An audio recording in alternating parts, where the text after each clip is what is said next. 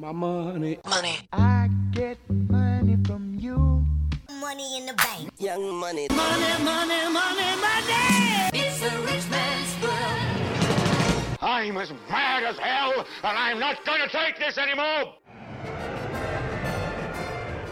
World renowned financial advisor and best selling author Barry James Dyke will arm you with the truth. This is The Economic Warrior. Please note, the opinions expressed on this show are of the individuals who speak them, and not necessarily of Portsmouth Community Radio, its members, or Board of Trustees. Amen. And uh, it's a beautiful day here in New England, and we have a very special guest uh, today.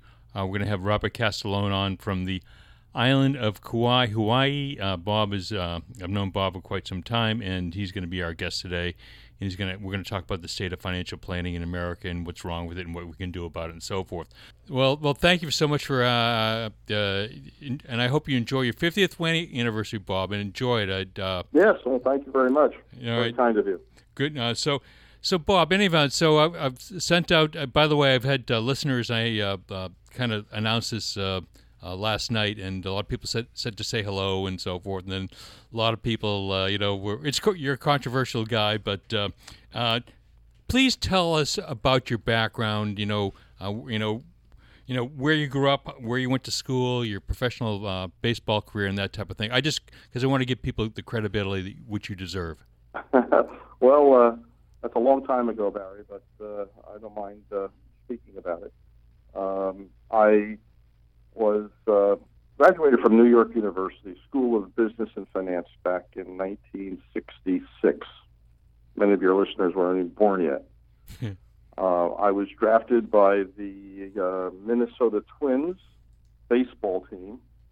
Uh, professionally, it was my dream to be a baseball player and I got drafted in the college draft back in 1966.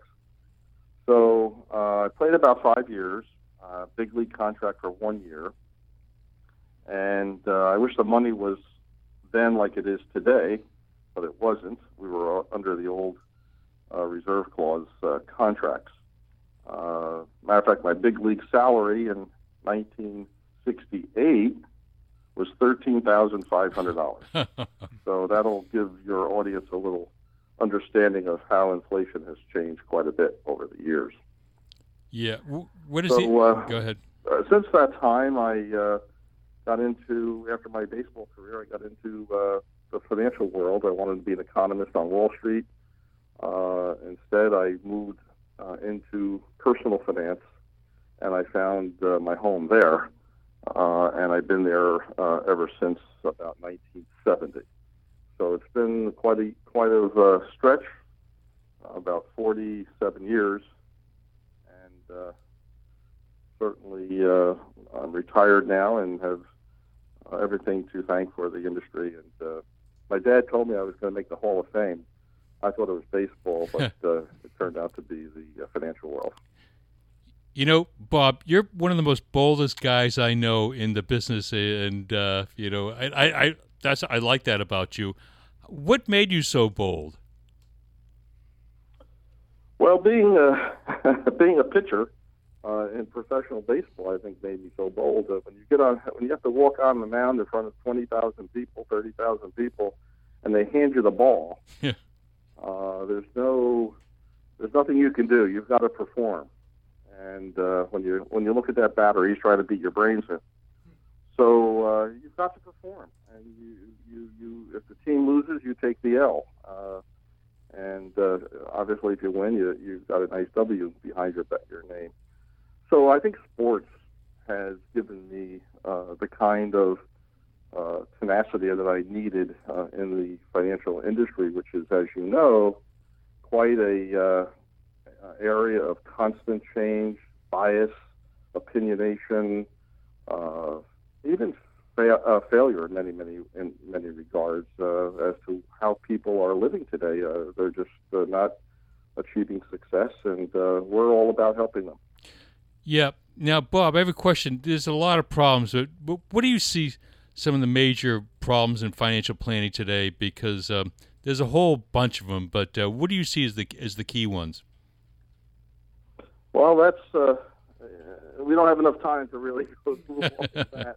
But in a nutshell, I could give you what I believe to be the answer is that uh, people think that mathematics uh, is how money works. But money is not math. It doesn't work like that. Money is a commodity. It, it can depreciate, it can change, it's taxed, it's ups and downs, and inflation, devaluation. It's a moving target. And the problem with financial planning is, is that people are trying to use mathematics to plan their future. Now, if you and I would go back to 1970, and I, said, I was earning about $20,000 when I first started in this business, and somebody asked me at that time, what do you want to retire on? The old rule used to be 70% of what you were earning. So if I said $14,000 uh, in 1970, and here we are, I'm retired now, and $14,000 won't even go one month. Yeah. So uh, it's it, it, you just can't use math. It takes science. It takes an understanding of how the world works in a holistic manner, and uh, people are just locking themselves into uh, needs and goals which you really shouldn't have uh, because it's not going to work. Um, uh, MIT is coming out with tremendous research on why need and goal planning is, is uh, set for failure. And it's because of this change. It's because of how people can't predict the future. It's very difficult to know how the world's going to be 20 and 30 years out. If you just look at the last five or 10 years on how technology has changed even how we think and what we do and how we perform, well, what's the next 20 or 30 years going to look like? I can't even imagine it. So when people start planning how much they need, how much money they need in the future, 20, 30 years out, it's almost impossible. Therefore, people really need to be very efficient with their money, very effective in how they uh, position it, and they must uh, have the theory of what we call maximization in economics, is that you should be doing the best you can possibly do at every moment in time. And uh, a good long-term plan is made up of all of the good short-term plans. It's a combination of all of those. The you know the, the the total is made up of the sum of its parts. Yeah, you know, and the you know Bob and uh, the I'm going to get into one of the things. Um, and you know, uh, you've written you've read my books. You know, there's a tremendous amount of misinformation. Books, by the way, great great job. Uh, I'm so proud of you. Thank you, Bob. Uh, you know, you were a student of mine, and to see the success that you've had just uh, warms my heart very much. So, congratulations. Well, well, thank you, Bob. Bob, but you inspired me because you showed me the mathematics behind the the 401k and the term insurance and all that stuff, and I said, "Oh my God, what have I done?" And that kind of spurred me on. But thank you. I will take the compliment. But the thing is, Bob, there's a lot of misinformation out there to the American public. I mean, I know I've been interviewed by Bloomberg, and they've kind of they've kind of flushed my research. Have you had similar experiences? Uh, as far as you know, um, uh, define that again. Please. Well, how, is the is the American public misled? There's a lot of misinformation out there in terms of how to plan. Oh, yes. Oh, uh, uh, sorry. Yes, that is very, very, very true. Good question. The public is 100% misled. Uh, we all we hear the word today, fake news. well, in financial world, it's all fake as well. uh, m- most things that people are doing are maybe even the opposite of what they should be doing. Things like compounding of interest. We're all told how great it is, but it's actually a very bad thing to have any of your interest compounding. And uh, also, people are reinvesting uh, in their mutual funds and in their portfolios. They reinvest the uh, dividends and uh, any capital gains back into the account. That also is incorrect, and and, and that's what everyone is doing, and, and that's going to be a problem because there's only one rate of return whenever you do those things. You're only getting one rate of return, one benefit, and there's no defense against what we call the eroding factors of the world. Uh, now, the eroding factors of the world are there every single day. Uh, there are such things as taxes, uh, penalties on taxes, inflation, devaluation of the money, uh, and, and fees and charges within these accounts. Then you've got market uh, fluctuation, even market losses. But then there's things called technological change and planned obsolescence and uh, propensities to consume. All of these economic factors exist in the world, and they run at around oh 10 to 12 percent annually. In other words, if we we're on like a financial treadmill, and that treadmill is working against us at 10 or 12 percent. So those are facts. Those are scientifically analyzed and can be proven that the world is moving against us at 10 to 12 percent. So when we try to save or invest and get five or six or seven or even 10 percent, we're really not getting anywhere. And that's what compounding and reinvestment is doing to people. Uh, instead of uh, what we call acceleration, the velocity of money, and multiplier effect, which is really how the big economy works, and uh, people haven't been trained or educated on it. They really haven't, Bob. And I think you know, I remember one of your training, and I, full disclosure, I learned a lot of this stuff from Bob. But uh, I think Bob, you said maybe 20 years ago, he said essentially people's money, a lot of these 401ks and so forth, is the money's in a straitjacket. So, so you know, if someone's 30 years of age, the money's really in a straitjacket. And what I've found, Bob, and this is, you know, and I've researched this, is that uh, the people who always make money in this stuff are the institutions, um, and you know, and Wall Street, which is included, and then insiders. So, uh, would you agree that these the system is really kind of set up as a uh, essentially like almost? I, I do agree uh, I financial institutions. Um, if I ran one, if I was president of a bank or insurance company or brokerage firm or Wall Street uh, firm, uh, I would do exactly the same thing because what we want to do is make money and we want to make profits. And the way, the only way that financial institutions can make money is by what we call the four rules. Number one, they need the consumer's money, obviously. They need it coming in systematically. They need it. They need to hold on to it for as long as possible. And then when the consumer wants it back, they want to give back as little as they possibly can. So they want our money, they want it systematically, they want to hold on to it for as long as possible, and so they can use it, and then they give back as little as possible. And when you look at all of the uh, financial strategies that are being advertised, marketed. If you run the four rules against all the advice that we're getting, you'll see that it's really in the best interest of the financial institutions and not the consumer. What consumers really need to be doing is, first of all, is really get educated on how money works. Uh, they're just not. There's no training on it. There's, the schools, uh, the, even the colleges aren't getting into the science of money and how money really works.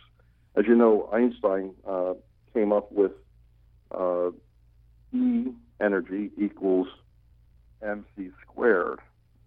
Energy equals mass times its velocity and then squared. And that runs the whole universe. Well, money is part of the universe. And it is just like the universe. It's moving all the time, it's changing all the time. And the real formula that needs to be looked at by the world of finance is W, which is wealth, equals M, not mass, but money, times its velocity squared. So it's almost exact as the Einstein uh, theory of relativity.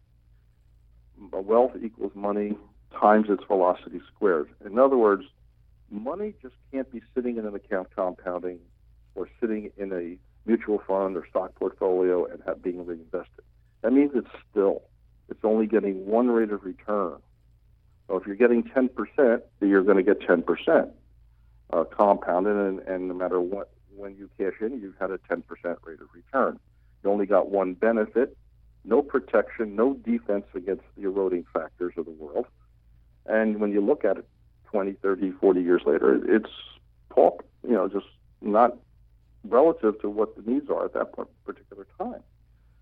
So uh, there's got to be this velocity of money, and financial institutions don't want to see your money moving in and out of different accounts, which is what it takes to be financially successful. Money has to be moving.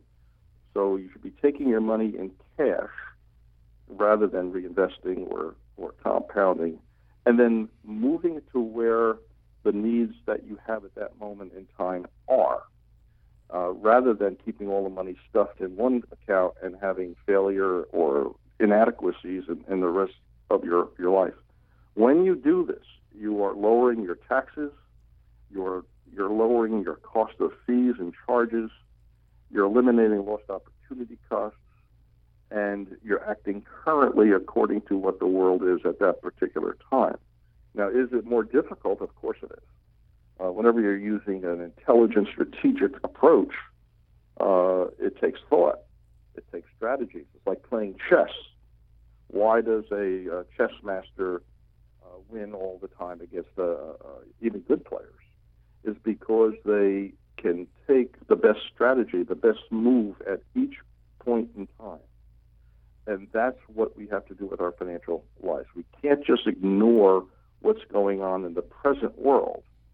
We have to position our money in the best positions at that point in time so that we're always in the best position all the time.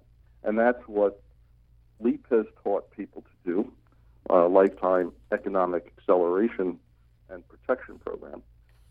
Uh, we teach people to position their money first uh, under what we call a rule based system, and then uh, have the best performance on their money at that point in time.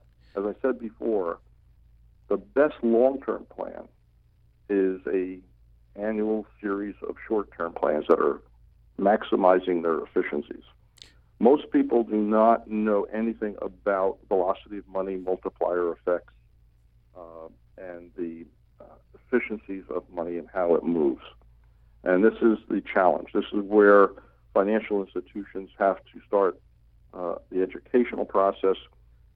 Uh, technology is going to help this uh, because technology can move the money toward the most efficient positions because it, can think through that uh, iterations, millions of iterations, like a chessboard. Um, but until people start this process of real intelligent, scientific, strategic planning, you're always going to have failure because your eroding factors are moving faster than what you can earn. Yeah. Now, Bob, I have a question for you. Um, in it, uh, and uh, this is going great. Um, then we're gonna have to take a little break to keep us legal, and we want to have you back for the break. Um, but what is Okay. uh, what what is it? What what are some of the uh, what are the what's an ideal financial plan? What which uh, and I'm getting into the model, and uh, I I still love the model to this day. Uh, what does Mm-hmm. the ideal financial plan look like? Uh, uh, could you tell the audience about that? Okay, it's very, it's very simple if everyone would just uh, think about it. Uh, what you have to say to yourself is, what is the perfect financial plan? How do you define it? What would you, what do people want in life? And we've concluded that the perfect uh, financial plan is one that works under every possible scenario. Will, I'll repeat that.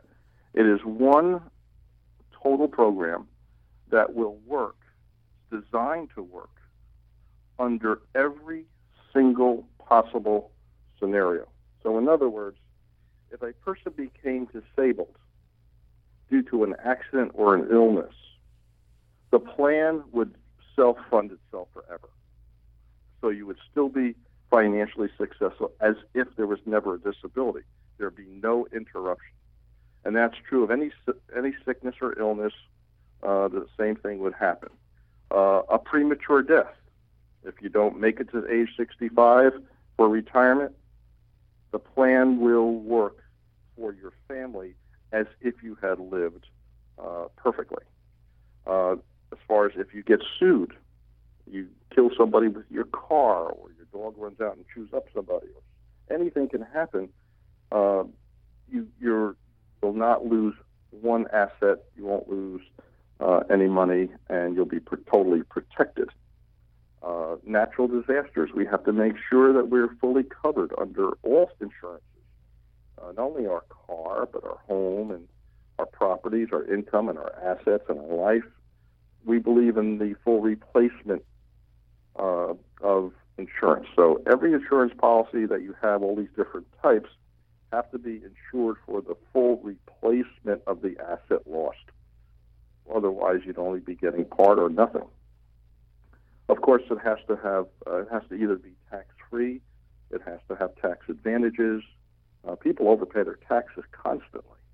Uh, they just uh, don't stra- strategize to save taxes, which is, is what it takes. Strategies. It's not a tax law that you could take advantage of. You have to have plays. You have to have strategies to take advantage of the laws. Um, also, market fluctuation. When the when the stock market goes down, uh, we take advantage of it, not lose. When the market goes down, you should be taking advantage of it and making more money than uh, if it just went uh, straight up. So technological change has to. We know that that's going to exist in the future. Uh, we're on iPhone 10 or something like that by now. People are spending money uh, way more than what they used to. Inflation isn't three percent. Inflation, which is the cost of living, is running around six, seven, or eight percent a year, and uh, it includes not only the price increase of the products that we purchase, but also the change and the new products that come along that we're adding to our life, and then the turnover and the planned obsolescence of those products, which causes more expense. So we have to be very careful as to our financial plan that it, it includes the cost of technological change and planned obsolescence in the future. That's why people are retiring today uh, on too little money is because they never thought that there would be cell phones, iPhones, uh, computers, TVs back 20 years ago. So they don't have a financial plan or a retirement plan that absorb all of the cost of living uh, as there is today. Oh, so the perfect plan, as I said before, is one that will work under every single scenario. And that's what a good plan will do. And that's what our model, our LEAP model, does. It goes through each and every possible scenario of life, and it asks the question if this occurs, how will you fare? How will you look? What will happen? And and that is there's 27 of those issues, and therefore we can tell who is going to succeed and who's not going to succeed based upon running through the model and asking the proper questions. As far as the cost uh, to have a perfect financial plan, no one could afford it. Uh, it would take too much money if we just purchased this insurance policy, purchased that investment, put money in a 401k, took a mortgage. There's not enough money that people have, unless you're very rich already, to uh, have a perfect plan. And that's why we've developed what's called a velocity money multiplier, uh, where money does more than one job. That's why we have to have money moving. That's why money must not be sitting in accounts. It must come out and move towards solving people's problems and then having a better return overall. So the real idea here, we got to think we want to have capitalism for ourselves. We want to be like institution because they make all the money and they build these buildings and they don't really they don't create anything, but they move their money all around. They build real estate in New York City and all these REITs and that that type of thing to really get the money in motion. Um, but a question for you. Um, so, but a lot of people, and, and my sidekick here, Will Pierce, is saying a lot of people just want to kind of, um, they just want to sit on the money. But they, they really, the key to it is really to get your money in motion. Is that correct? That's correct. Um, you know, financial institutions deserve to make a profit. There's no question about it. Uh, the government obviously needs money to run. Um, but we all, as people, as a society, don't have to get beat up because of it. There's enough money to go around to make everyone happy. The money supply is obviously into the trillions, and it's not uh, it's not uh, something that uh, isn't sufficient enough for everyone. My my actual belief is that everyone who works full time, and I'm including in that even low income earners and even uh, minimum wage earners should, by the time that they retire, be millionaires. There's no reason for failure. It is not something that should exist. It's a lack of understanding of how their money works. Uh, it's not even a matter of how much money you make. It's what you're doing with your money and how to control it, make it efficient, make it effective, and getting this multiplier effect on it. Uh, it only takes 30 cents an hour from age 18 to age 68. 30 cents an hour. Minimum wage person is earning 7 to 10 $10 an hour. It only takes 30 cents an hour to have a million dollars over that period of time. And you look at these and say, that's fairly simple. Why, why haven't people taking 30 cents an hour, which is nothing, it's not even affect their lifestyle, even at the lowest possible level? And that's what we'll have uh, in uh, for retirement. Today, the average retirement is only $50,000 in cash. They have their Social Security, they have their home. The average American has $50,000 in cash. Uh, it's it's uh, it's mind-boggling. On the richest country in the world, it's all there, trillions of dollars of potential. But the one top one percent is, is they're smart. They know the velocity of money multiplier. They're the ones who are using the money intelligently. What we have to do as the public is to understand what they're doing and start doing it ourselves. As you said, Barry, people have to become capitalists themselves. Instead, the financial institutions and the financial planners are teaching them to not be capitalists. They're teaching them not to work with their money. They're teaching them to store the money for a need or a goal. And uh, I've been criticized for stating that uh, I believe that financial planning today is like communism. It's, it's all set up to meet a need or a goal, which is totally not what we want. We want to maximize. We want to be efficient. We want to be effective. We want to grow our wealth and be happy and have freedom, not just meet our needs. Uh, and those needs are going to be constantly uh, moving away from us. It's like chasing that golden ring on a merry-go-round. It's not going to be there because the needs are changing all the time. A question for you, Bob. But don't you, you know, this is one of the things. It's always always evolves around the debt to me, and um, don't you think Americans are, are kind of like the robots? They're just programmed to spend and not to save. I think that's. I mean, I think that's you, you can't invest until you save, but we don't save in this country. I mean, what do you think? Yes, that's absolutely true. Uh, the advertising, as I said, the financial institutions are are three: uh, the government, corporations, and financial institutions, the banks, and, and whatever. So uh, there's three categories, uh, and corporations want our money too. They ha- they run the same four rules. They want our money. They want it systematically. They want to hold on to it for as long as possible. And they don't want to give it back. So they advertise. They persuade us to spend uh, Americans buy more junk than anything than any other country in the world. Not not things that even give us any happiness. We just think that we have to have it because somebody else has it. But that's all been trained. We're not taught to be capitalists. We're not taught to have our own system and to be strong. And so we we spend money to think we're, we're going to be happy when obviously we're not.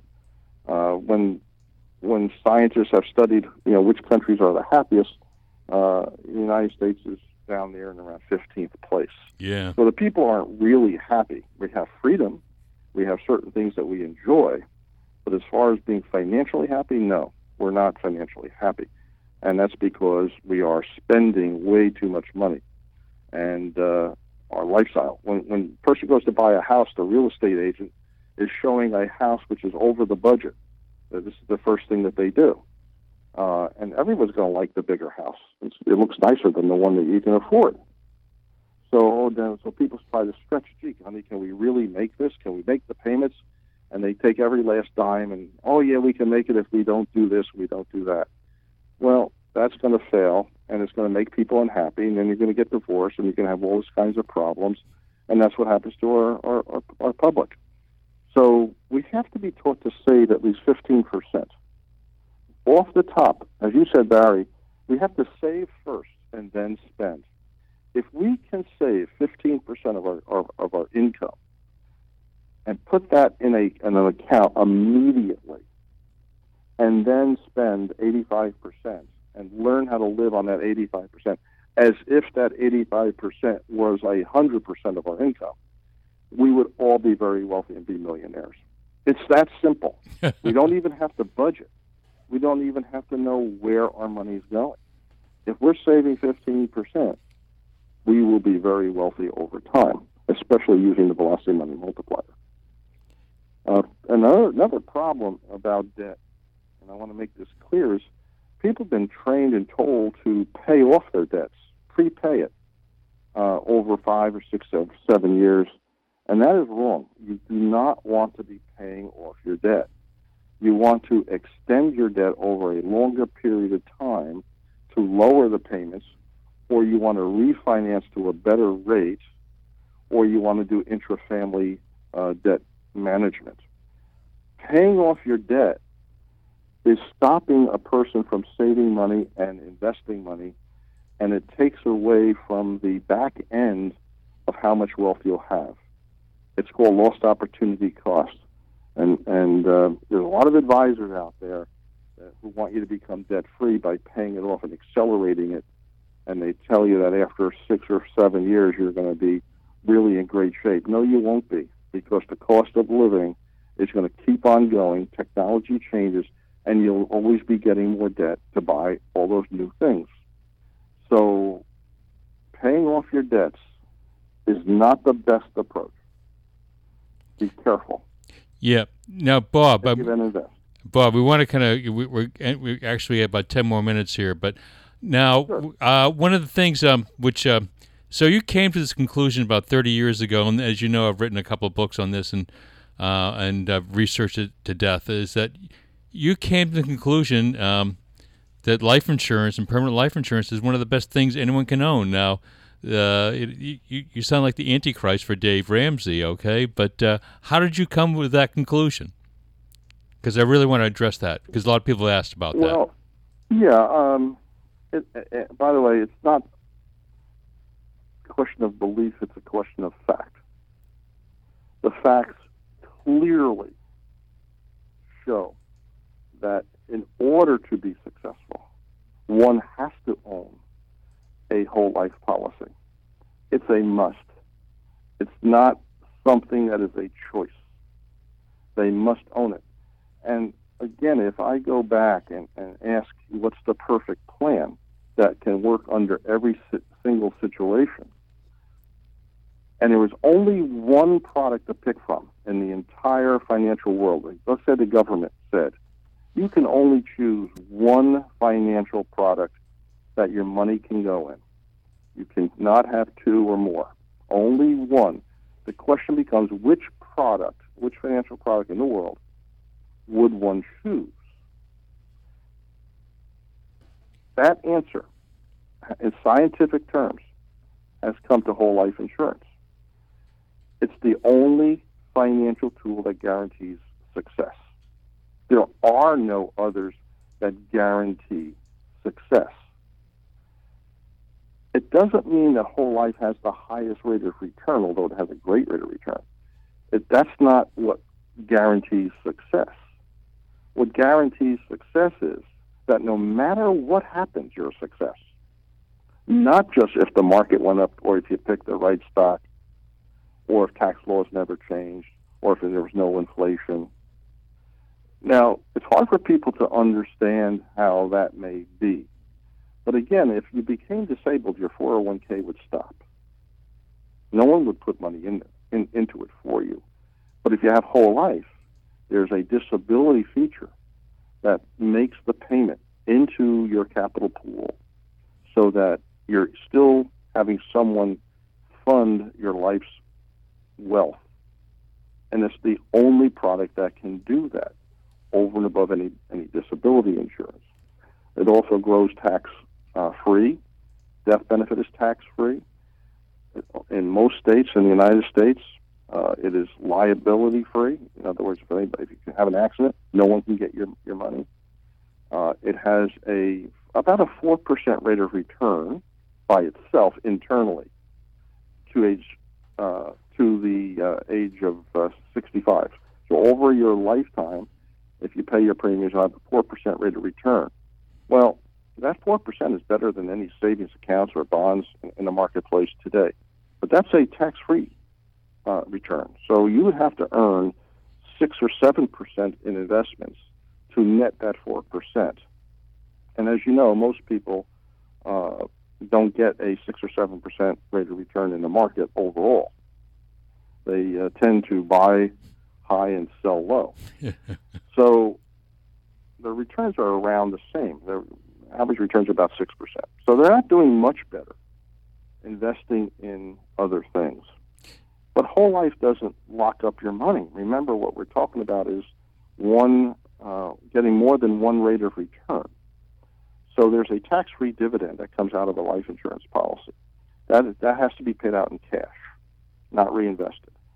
That that dividend that you're getting on that policy can go toward buying your car insurance, your homeowner's insurance, and so you have one insurance policy paying for all your other insurance policies uh, on a tax-free basis. Uh, in addition, there's a cash value, and that cash value can be uh, withdrawn and also invested anywhere you want. So it's movable, it's flexible, it's not a static product. There's no penalties for withdrawal. There's no fees or charges or expenses that are being paid on a whole life policy, like a 401k or like uh, mutual funds, or there's no costs uh, occurring. So no matter what is happening, you're happy all the time. Uh, rate of return, rate of return is net. Okay, it's not bad, but that money can, as I said, be invested in other things at any point in time. But you still have the disability, you still have the liability, you still have the tax-free nature. You you have the ability to uh, have critical illness uh, in the death benefit. You can also have uh, long-term care. It's all part of the same policy. You're not buying separate things. So when you look at what is the most perfect financial product in the world, there's only one that comes close to answering all the questions.